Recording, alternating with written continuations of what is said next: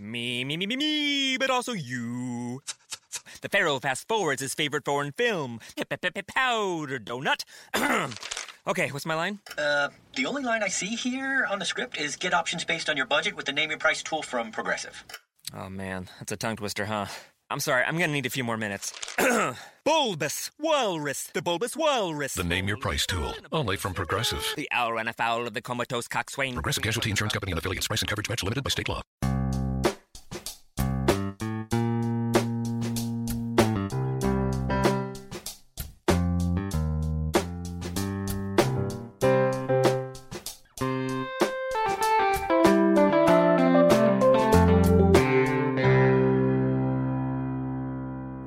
Welcome to Accelerate Your Business Growth with your host, Diane Helbig. Diane is a leading small business development and leadership coach, author, and speaker who is passionate about sharing valuable ideas, tips, and techniques with business professionals worldwide. Diane brings you the world's experts and gurus in all things business, whether it's sales, structure, social media, planning, or plateauing. Guests bring their expertise and energy to each episode. When growing your business is your focus, Accelerate Your Business Growth is the show to listen to. Got a topic or guest suggestion? Let Diane know. The goal is to make sure you have the information you need to move your business forward. Thanks for joining us. Settle in and enjoy. Hi, everybody. Thank you so much for joining me. Today's podcast is sponsored by Audible.com. Audible.com is a leading provider of spoken audio entertainment and information. Listen to audiobooks whenever and wherever you want.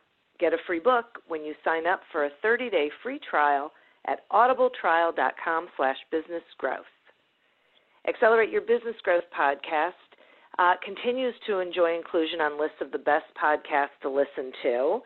And is gaining recognition as a great resource for small business owners, sales professionals, entrepreneurs, leaders in business of all sorts. And that's really because of the guests. These are folks who bring their expertise to the conversation they have with me so that you all can get educated on the things that you want to know about that you can take back in your business so you can do better things.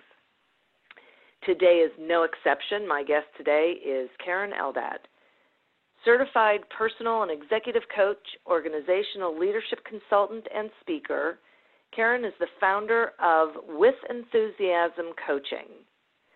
She's an executive coach of superstars, famed for her work with overachievers, and is a trusted advisor to industry-leading executives, acclaimed entrepreneurs who are setting records at the top of their fields, and top organizations like Beyond Capital, Luxottica, Van Cleef & Arpels, YPO, LVMH, and IWC.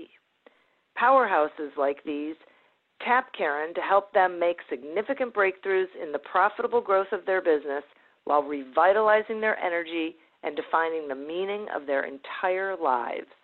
Thanks so much for joining me today, Karen.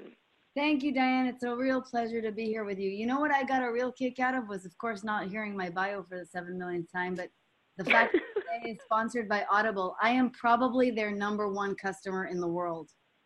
Oh, that's so great. Amazing. What that's wonderful. Done for my life. Yeah. I mean, where would we be without them? We'd have to read, right?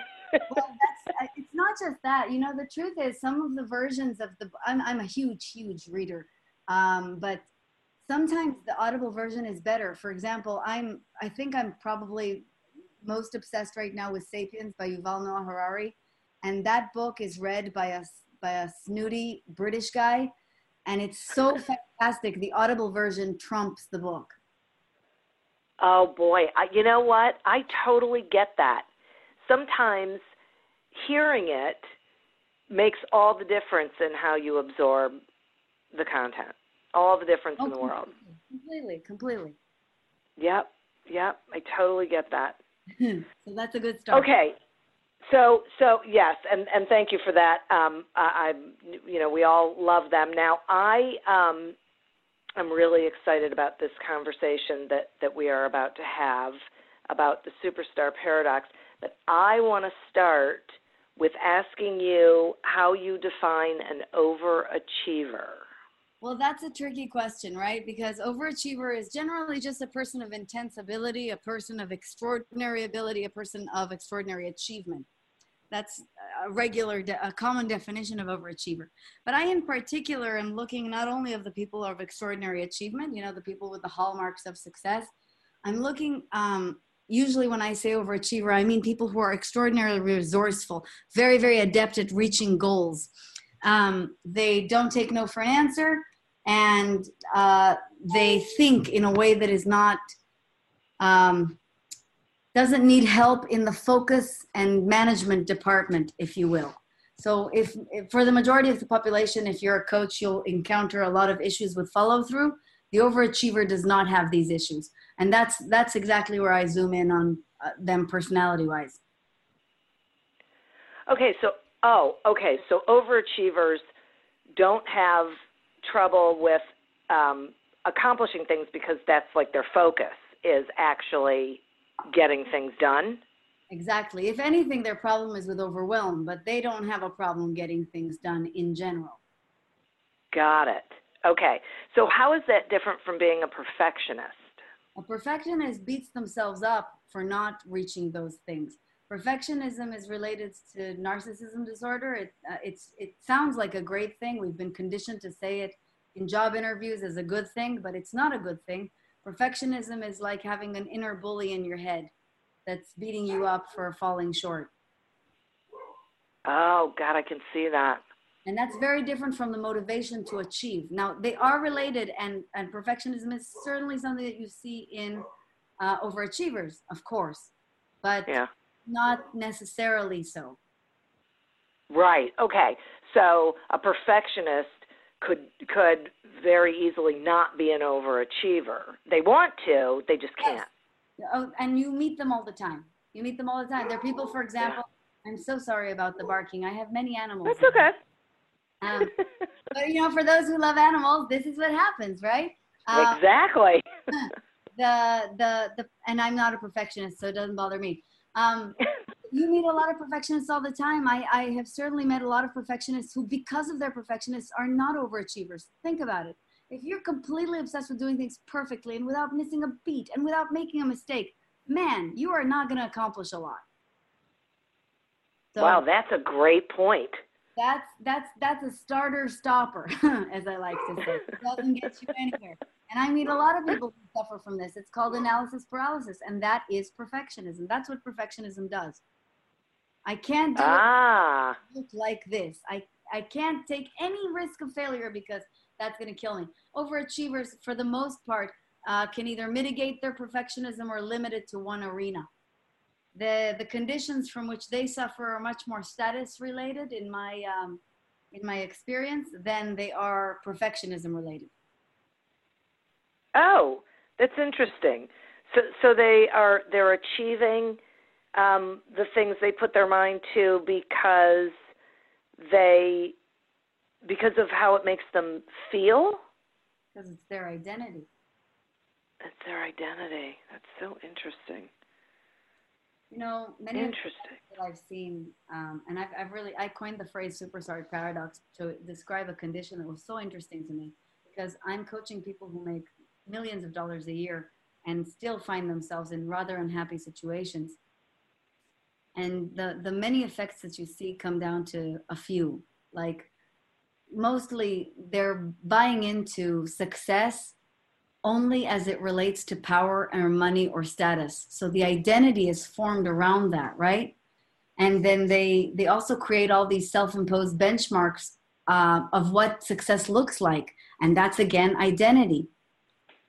All of the derivatives of that, like perfectionism, which includes being really, really scared of making mistakes, is a derivative, but it's not why they're going there. Why they're going there is because this is who they believe they need to be in order to be accepted and loved. But they're not happy. Well, if you think that you need to become accepted and loved, and it depends on the opinions of others, I mean, you're only going to feel happy probably 30% of the time. People are very finicky. I'll give you an example. I just gave a TED Talk 2 days ago, as I mentioned to you before, and I think I did great. And my mom thinks I did great. But I'm pretty sure there were a couple of people in the audience who were like, who is this girl? Yeah. So if you depend on other people's opinions, you're not going to be very satisfied for very long. Yeah, right. Okay, so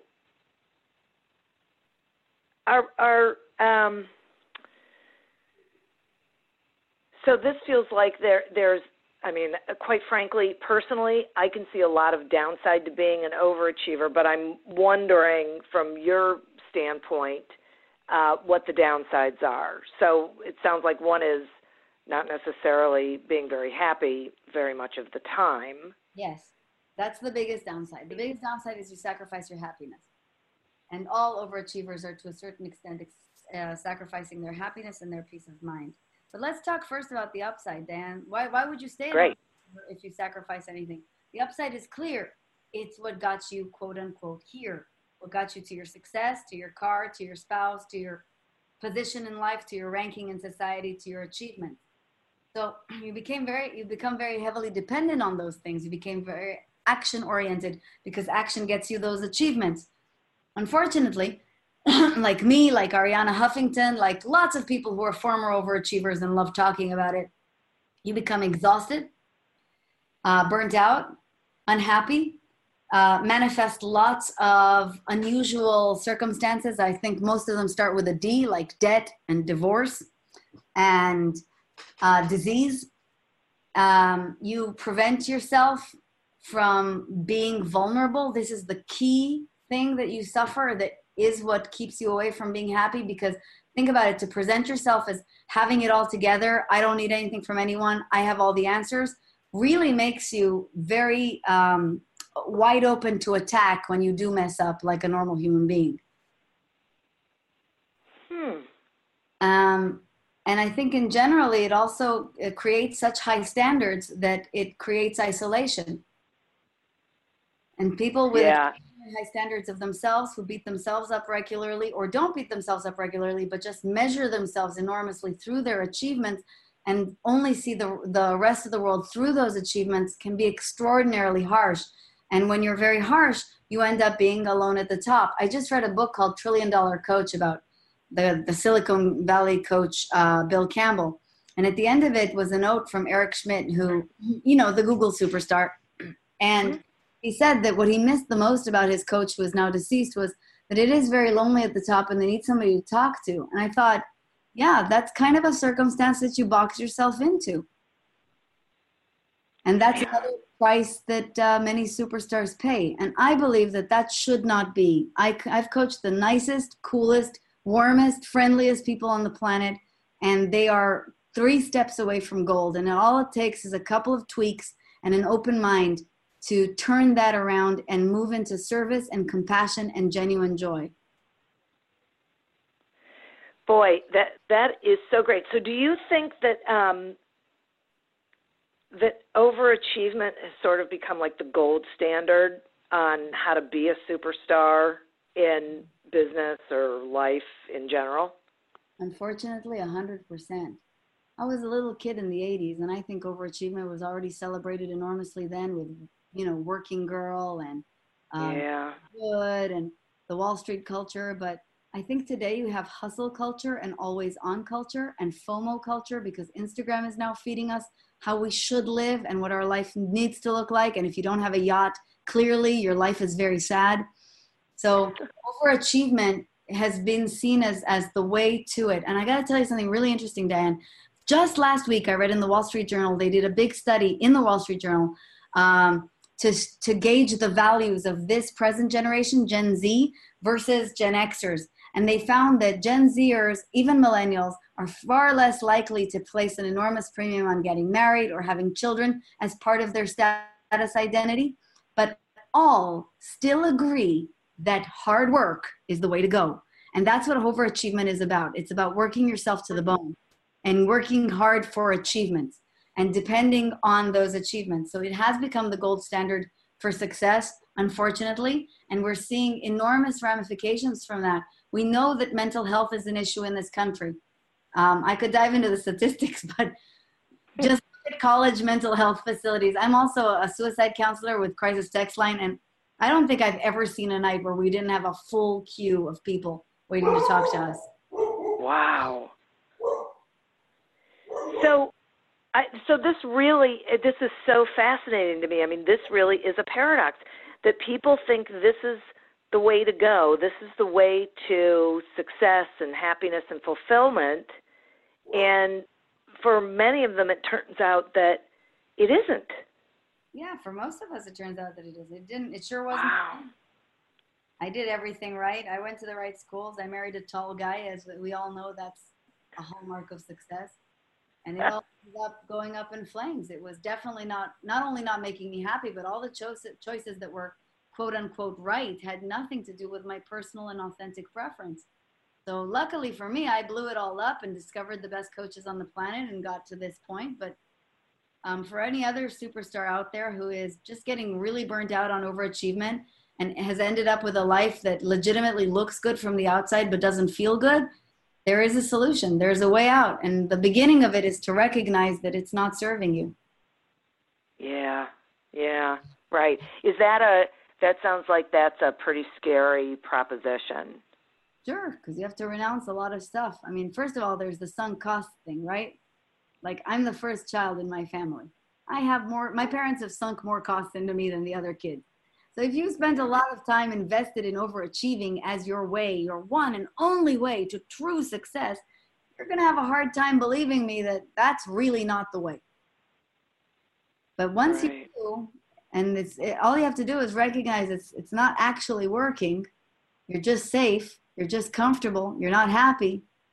And how unhappy comfortable can be, by the way. You're going to begin a trip of a lifetime. Yeah. You and I know is well worth taking. I'm sorry, go ahead. You and I know is well worth taking, no? Oh, yeah, I absolutely. It sort of feels like a situation where you either have to hit bottom or you just have to be so unhappy that you're willing to consider any other approach. Like, you're really willing to say, okay, maybe this isn't quite working. It's very true. I always say, pray for a poop storm. I'm not going to use a profanity. But the reason is life will throw something your way. If you are not willing to let go of the wheel and really do believe that you have too much to lose by accepting that a life that feels so is just not awesome at all, and that you're paying an enormous price, then believe me, life will shake up your circumstances enough to show you. It's just the way it is. Yeah, that's interesting. So it's not something that is sustainable. It's not. It's really not sustainable. Yeah. Like, I mean, Marie Huffington collapsed on her desk and needed stitches. I went through a huge divorce. A lot of people just end up with the circumstances that will turn them in the right direction. And that's not a bad thing. It's a wonderful thing. It's just uncomfortable. Yeah, right. Right. It's that wake-up call sort of thing. Yeah. All right. I'm going to take a quick sponsor break so then we can continue on. Okay. Accelerate Your Business Growth podcast is happy to be sponsored by Audible.com. Audible.com is a leading provider of spoken digital audio entertainment and information. They have over 150,000 titles to choose from, and you can listen to them on any device, including whatever you're hearing us on right now. And if you sign up at our link, which is audibletrial.com/businessgrowth, you get one free audiobook and a 1-month trial of the service. Some examples of books you can listen to on Audible.com are Do Business Better by Damian Mason and Breathe to Succeed by Sandy Abrams. So visit audibletrial.com/businessgrowth, explore the books that are of interest to you, and receive one free audiobook when you sign up for the trial. Today we're speaking with Karen Eldad about the superstar paradox. Okay, so before we went on the sponsor break, you were saying that it's it's doable to you know, change the way we're looking at things and sort of do things differently. Will you talk some about, so if I'm an overachiever, I'm not, but let's just say I'm an overachiever and I realize I'm not happy, what do? How do I get out of it? Well, the first thing if you really realize you're not happy, I promise you've done 50%. Good for you. Congratulations. There are so many people who are able and willing to help you there. But there are a couple of concrete things that I can tell all of your listeners who are overachievers or believe that they're overachievers or think that they're overachievers in some categories. And all of us are, to a certain extent, overworking in one arena. I promise you, there are overachieving mothers out there. There are overachieving gardeners out there. There are overachieving parents out there. They're overachieving everything out there. So the first thing that you want to do is to shift your focus from the achievement to happiness. Now, I know that this sounds really maybe a little bit woo-woo. A lot of people say that they are focused on happiness, and a lot of people say that they are happy and that they care very much, that their children are happy. But as Raj Raghunathan showed in his epic book, If You're So Smart, Why Aren't You Happy? Or as Mo Gawdat just taught us in what I consider the best book of 2019, Solve for Happy. Most people say that they're focused on happy and they're nowhere near focused on happy. And that makes a lot of sense because nobody taught us at Harvard or our fancy colleges or our school upbringing that happiness was an important thing. They taught you a lot of other skills that they placed a premium on, like the sciences and the arts and the math. So the effort that you're applying so hard to achieve, you should apply to just being happy. And that comes down to making choices that actually make you happy. Aim straight at upliftment. Aim straight at stuff that you actually like to do. Figure out how to help yourself out with the stuff that you don't like so much to do and start working backwards from there. Because when you start focusing on what makes you happy and looking for things that are making you happy and asking yourself whether or not something makes you happy, as Marie Kondo says, sparks joy, you start re-engineering your life. That's the first thing that I would say, Diane. And then the second thing I would say is, instead of asking yourself, what am I going to get out of this? Or only doing things that will get you the achievement or the status or the money or the power, ask, how can I serve? This is a really important one in my personal story, Diane, because when I stopped focusing on how much money I could make or how I could look good on Instagram or how I could figure out a way to untangle from this divorce and ask myself, how can I volunteer? How can I do something for other people? I learned first and foremost to get out of my own head.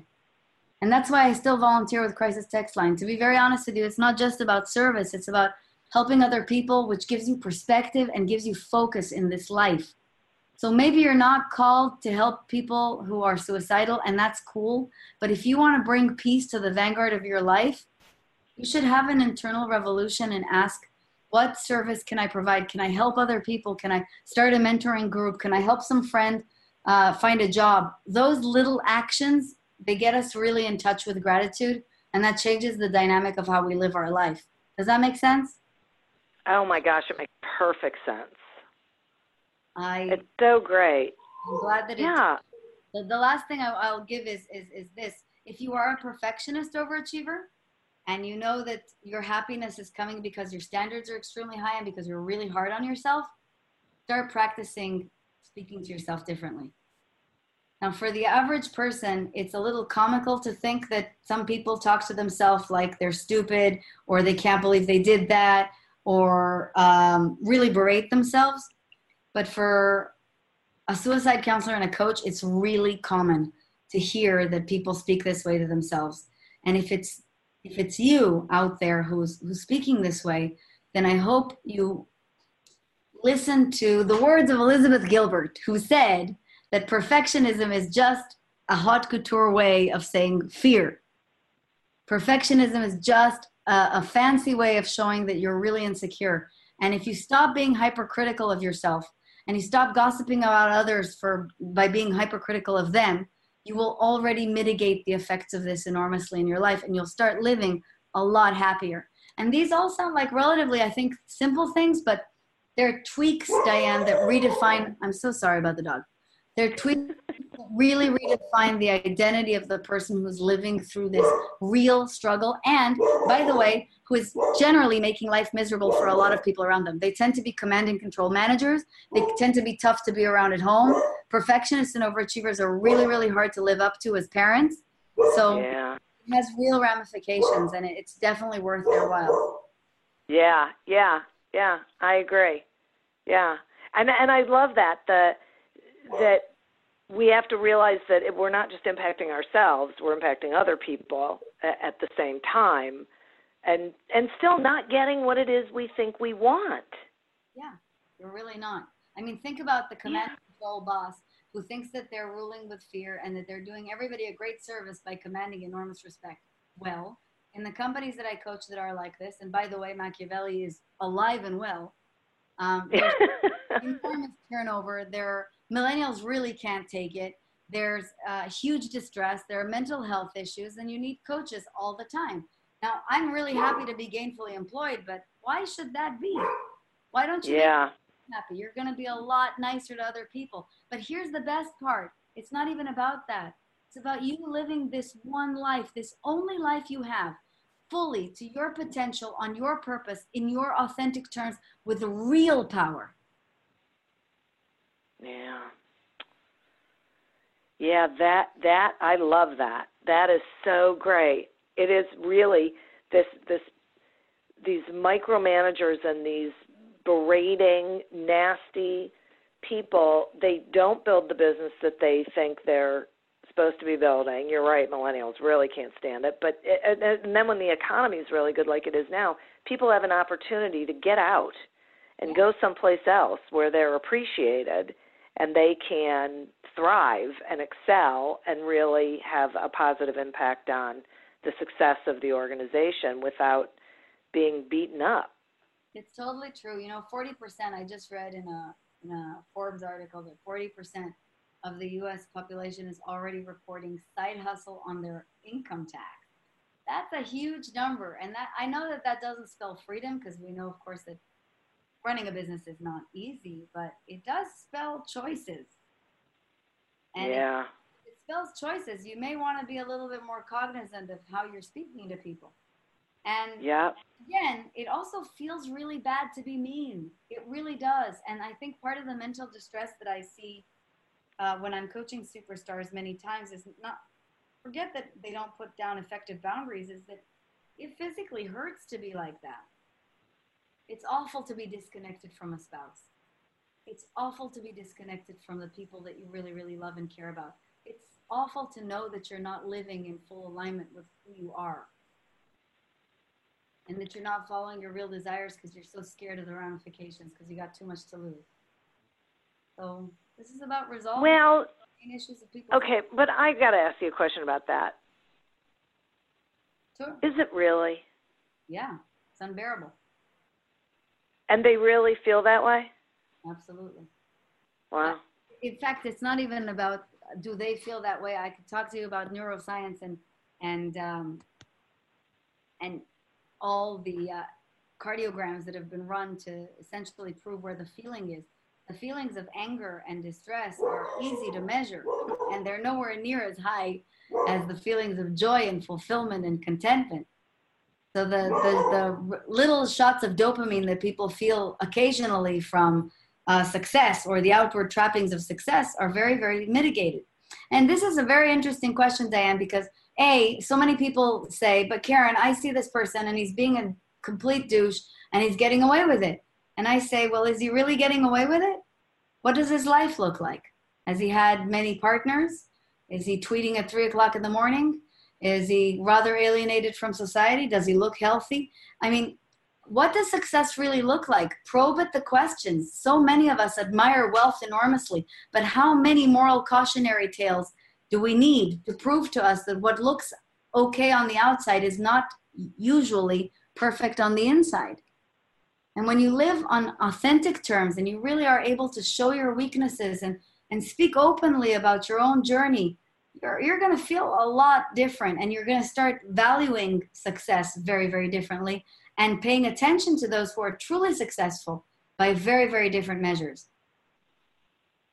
Think about it. Who's more successful? Michael Phelps, undefeated Olympic champion, or Michael Phelps, who openly speaks about his struggles with depression? Oh, no question. Great, great example. Michael Phelps, who speaks openly about his depression. Or absolutely. Brene Brown, the most successful speaker in the world, or Brene Brown, who's an alcoholic, who's in recovery for many years, and speaks about her own struggles in her own marriage and all the other trivialities of her life. This is a real human being. And that's very, very different from a person who's always good, everything's perfect, I'm amazing, you should have a car like mine. That's not happiness. Yeah. Yeah. Yeah. Yeah. Who had everything that they wanted. I mean, I was living in the biggest house I'd ever lived in, but I was sleeping in the library. I couldn't stand my like the trappings of success. Don't believe what you're seeing on Instagram. They really are unhappy. Well, I think that's a huge point, and one that I really hope people hear, you know, and embrace, that it's an illusion. You know, people are putting this mask on, they're putting this face on, and people will talk about it all the time, that everyone's life looks great on Facebook and Instagram because you're going to put happy stuff out there, but that's not everything that's going on in their life, and that's not necessarily even real enjoyment that they're putting out there. Plus, it doesn't make sense. Life is not perfect. It is supposed to include conflict and challenges. It is supposed to be like that. No one's life is perfect all the time. This is an illusion, and it's a terrible one. And to wit, 1 out of 6 people today is taking some kind of medication or antidepressant, and that's an enormous epidemic that's going on. I mentioned in the beginning that I love the book Sapiens by Yuval Noah Harari. That book is a history of mankind. And at the end of it, after he speaks about how essentially man has risen from being a regular animal to a god, he says, so we're living like gods, but are we happy? And he shows that today you're 8 times more likely to kill yourself and die that way than by any other violent act. And that's an incredible statistic. That's an unusual number. I think 48,000 people died of suicide last year in the United States, and more than 60,000 from opioids. So you got to ask yourself, like, where is this coming from? We're killing ourselves. And so it becomes very, very important to talk about happiness, and very important to talk about emotional intelligence and your ability to deal with your emotions, to understand your emotions, and to live through them rather than against them. So is this something that like society has put on us over all of these years? That, because it's sort of, I'm listening to it and I'm feeling like, okay, so women are usually pretty good about expressing their feelings. Men, not so much. I mean, they're getting better at it, but so is this the kind of thing that it just has perpetuated itself and just gotten worse and worse and worse over the years, because it's this false expectation, or this thing that we think society is putting on us? I think you nailed it on the head. It is a fallacy that women are more free with their emotions. They just express themselves differently, and also are selective about how they express themselves, because they're trying to get something from the revealing of the emotion. If you really meet somebody who's wide open about their lives, that's an extraordinary anomaly. And that's become much more aggressive because of social media. The Coddling of the American Mind by Jonathan Haidt really dives into this as it applies to youth, but we know that social media has had an enormous effect on how we live our lives, how we judge ourselves, how we judge our success. And so we are conditioned to respond to societal pressure, because most of us have formed our identities through how our parents and our teachers viewed us. You were a good girl if you did X. You're a bad boy if you did Z. That's just how we're conditioned. And then we apply this to the real world, and suddenly you have people you've never met before on Instagram telling you how you should live your life, and you're responding to that. And so I end up with real superstars. I mean, people who are extraordinarily wealthy and extraordinarily successful talking to me about some influencer who is doing better than they are. Like they know anything about their life, or somebody about to go to their class reunion and hearing on the grapevine on social media that the average income is X and they're not quite there and they don't even want to go to their reunion. And these are complete absurdities, but it just shows you that it's magnified that through which we create our own value. And below that, what lies is a really deep fear of worthlessness, of unworthiness, of powerlessness, of not measuring up. And that's what needs to be fixed. And that's what the work of coaching is there to do. Okay. And that's with reframing what happiness really means. Yes. And focusing on, right, on being happy, not on the achievement. So, and it's important, I'm assuming, that we look at this in our whole life, not just in our work life. Yes. Everything applies to your whole life. And I would also like to add this. For those who think that the second they turn their focus away from achievements to happiness, they'll lose their money and their stuff, absolutely not. Get happy, get everything else. In fact, get happy, get everything on a level that you've never experienced before, because you're going to let go of what's actually holding you back. But that focus on happiness is a very different shift. Most people think that they will be happy when X happens, and I will teach you to get happy first, and then X will happen. Yeah, that's an interesting thing. I totally get it. I think there's a lot of people who really believe that they are in the pursuit of something that is going to create happiness for them. It never does. I just became friends with a really famous researcher named Tal Ben-Shahar, who's also Israeli, and he came up with the term arrival fallacy. Arrival fallacy is when you've deposited so much effort into creating this achievement that by the time you get it, you don't feel any happiness. And he found this with almost anybody, like a person who finally got their series on Netflix. One day after, they're exhausted, they're sad, it means nothing to them. So every time you think that something is really going to make you happy, I assure you, check in with me the day after. It did not. That's so interesting. I can absolutely see that. It's like the letdown of it. It's sort of when you were talking about that, I was picturing my daughter who, when she was little, she'd be all excited for like preschool graduation or something, and then it would come and she'd be instantly miserable. It's like, okay. There's that phenomenon that women, after they get married, after the big wedding, they've built this up. They're completely depressed for an entire weekend. Of course you are.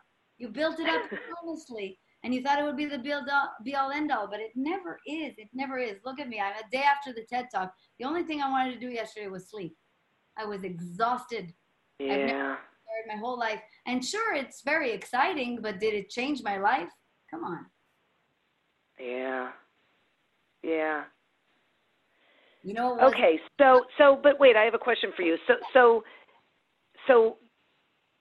But do you feel, I get being totally exhausted from that because there's such a ramp up to it and there's so much energy going on in it, but is there a sense of satisfaction? Is there a sense of accomplishment that makes you feel good? Or is it, now I'm just on to the next thing? I think it's a temporary dopamine high. Instead, I'll talk to you about what really makes you happy and what made your daughter happy too. The journey, all the hustle, the rehearsal, the failure, the ups, the downs, the practice, the moment that you found out you got a TED Talk, that's what makes this delicious. And what happens when we're not focused in the joy of the journey, happy now, happy now, happy now, and instead are focused at only happy when it's happened and afterwards, you are depriving yourself of the great joy of living. We did not come here. None of us came here for the creations or for the arrivals or for the moments. We came here for the creating and for the arriving and for the building. And so when Joseph Campbell said the joy is in the journey, he kind of knew what he was talking about. Boy, no kidding. Yeah. Yeah. I mean, this is interesting because I keep thinking about, like I wrote a couple books, and once I'd finished writing the book, I was done. Yeah. I, I, I you know, I, I didn't, I felt fine. I felt good. I did it. I accomplished it. That's great. But I didn't feel like now I had to do all these things with it for it to be valuable. I'd done it. I'd accomplished my goal. I felt satisfied, and I wanted to move on to the next thing. Just go find something else to do. Yeah, I don't know what that is. Most of the things is, and you know, it's totally normal, because our real nature is to expand. Our number one, I can promise you that there are many hallmarks of what makes us happy, but the number one thing that I see is progress or growth. I can guarantee you that if you don't see yourself as a little bit better off this year, or a little bit more advanced this year versus you were last year, you'll feel rather unhappy. And so yeah. The definition of that growth is very, very critical. And so the problem is, if you're tied into a comfort zone, if you're afraid of making a mistake, if you're not really going for it in your life, if you're really not making the big improvements that will actually make a tangible difference to your happiness, you're not going to be happy. And it is our nature to expand. And because it's our nature to expand, another corollary is that it's like I always say to people, because so many people say, I want more money. Okay, I promise you that when you get the more money, and you will, you'll want more money. It's normal. It's not greed. It's expansion. Oh. So you're never satisfied. Yeah. And isn't that a great thing? That's called being alive. Yeah. Yeah. And you can be extremely satisfied in the process. I'm satisfied now. I'm satisfied now. I'm satisfied, Diane, every single time I eat a sandwich. Doesn't need to startle me. I really enjoy the eating of sandwiches. Just that, you know, you always want to try a new sandwich. Yeah. Yeah. That's not right. That's just experience. It's just putting your focus in a different place. It's not it sounds to me like it's on living in the moment and being in the experience and having the experience, not being so tied to the outcome. That's, of course, the number one principle of Buddhism, and absolutely spot on. But it's very hard. It's very hard. Most of us are living in the past, or we're living in the future, or we're living on Instagram. Yeah. Right. Okay. Talk to me about the difference between self-esteem and self-acceptance. So this is a very critical distinction, and I'm really glad you brought it up. It'll help a lot of people with the understanding of perfectionism as well. The big issue with overachievers, the reason they don't identify themselves as unhappy is because they are achievers, right? They have achievements. And that means they have self-esteem in spades. They have confidence in spades. My argument, and so is Kristen Neff's, and so is Brene Brown's, is that self-esteem is not worth very much. And here's why. Self-esteem depends on two things: your achievements, and based on those achievements, your ranking of yourself vis-a-vis your society. Now, here's the problem with that. People are flaky, achievements are flaky, and things go wrong all the time. So what'll happen when you, I don't know, gain 15 pounds or don't get the approval of your peers? Your self-esteem marches right out the door, right? Yeah. And so self-esteem will abandon you. In very stark contrast, self-acceptance or self-love or self-worth is a knowing that you are valuable regardless of your achievements, and an ability to forgive yourself for being human and not perfect. And if you are in that zone, you will have a lot of self-confidence because you really inherently understand your value, but you'll also be unmessable with. Wow, I love that. Yeah, it's kind of easier said than done, though. Yeah, no kidding. A lot of people really do believe that they have a lot of self-love, but I mean, you just ask yourself basic questions. Are you still jealous of other people? Are you still wondering what your life's purpose is? Are you feeling dissatisfied? Are you completely obsessed with the outcome of something? And I assure you, if you are honest with yourself and you still come up with the answer yes to those questions, you're in the land of self-esteem. And it's okay. It's normal. So is there like a self-talk you do? Like, what do you do? How do you walk yourself out of that? The exact same tips that I gave before for overcoming, overachieving from shooting you in the foot, apply here. The principal one of them is start speaking to yourself more kindly. Start accepting that the self-esteem critic in your head is a bully and is not telling you the truth, and that you are worthy beyond belief, and so is everybody else, because of your inherent humanity and because of your inherent ability to show strength, not weakness, through vulnerability. And the second thing that I offer here, actually, as a tangential corollary, is stop the comparisons immediately. I think anybody who's ever achieved anything fantastic in their life knows that you can't give a rat's derriere about what anybody else is doing, because it's through their perspective and it's about their trajectory. But it's extraordinarily important to emphasize this in the context of overachievers and bullying yourself. Just because somebody looks better off on Instagram does not mean they're actually better off. You know nothing about that person's real life, and you should do you. And also, just because another person is achieving on a great level doesn't mean that you need to compare to them. Madonna, I don't think, ever looked at Prince in 1987 and thought, man, his concerts are way cooler than mine. I think I should adjust. No, they were both musical prodigies, right? And they did things. And when you understand that you have your gifts and they have their gifts, you will celebrate other people's success. You will be inspired by it, not freaked out and bullied into a corner. That is so great. I think one of the huge things I'm taking away from this is, you know, not comparing yourself to others. Like, everyone's got their road. Everyone's got their thing. Just because someone else is achieving doesn't mean that's having any sort of impact on your ability to achieve. Like, good for them. Now go do whatever you're supposed to do.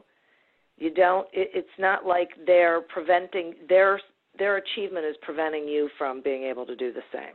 Yeah. And I think probably just one other thing that I would say is don't mind what anybody else is saying either. Everybody has their own opinion. Like, when I started this business and I started posting videos on YouTube of myself in, you know, exercise clothes, talking about happiness, most of my former corporate friends, because I was a corporate for 17 years, thought I'd lost the farm. One friend offered me money. One friend offered me money back. And a lot of people made fun of me. And it really made fun of me. Like, I know that. And I thought, well, it's okay. That's understandable, but I love what I'm doing and I'm really enjoying this and I believe I'm fantastic at it. So I'm just going to keep it up. If you can learn how to do this for yourself and to honor your own desire in spite of everything that's going on around you, you will find happiness. Yeah. Yeah, for sure. I'm totally with that. Wow, Karen, I love all of this. I am so grateful to have you join me and have this conversation. It's uplifting. It's empowering. It is one of the best conversations I have had the opportunity to have in so long. And will you tell the listeners, you know, how they can find you, what you've got going on, how they can find your TED Talk? Sure, with immense pleasure. First of all, I wanted to say, keep doing what you're doing. You're doing people a huge service by helping them to accelerate their business growth. Everybody needs this. So many small businesses need this help and need these free resources, and it's incredible generosity. So good on you. I can be found on KarenEldad.com, and my name is spelled with two E's, so it's KerenEldad.com. I'm the host of the Coached Podcast, which is a call-in where people can ask questions and get them answered by a coach. And you can also find me on Instagram at @CoachKaren or Facebook /LiveWithEnthusiasm. Right on. Well, thank you so much. And listeners, I really hope that you are embracing all of the fantastic information that you are getting today, and listen to this one a couple of times, because I think this keeps us on the road we need to be on. I know I'm going to listen to it several times. I would also like to thank our sponsor. To get a free trial of Audible.com as well as a free audiobook, just go to audibletrial.com/businessgrowth to sign up. As always, continue to prosper and be curious. And until we meet again on another episode of Accelerate Your Business Growth, goodbye and good day. Coming up, on 5-Minute News. I'm Anthony Davis. You might think it's partisan because maybe it's critical of one side or the other, but it's not. It's just the truth. And I think that's also something that's kind of unusual for Americans listening to the radio or to podcasts, because the news landscape in the States has been so partisan for so many decades. So 5-Minute News is verified, truthful, independent, unbiased, and essential world news daily.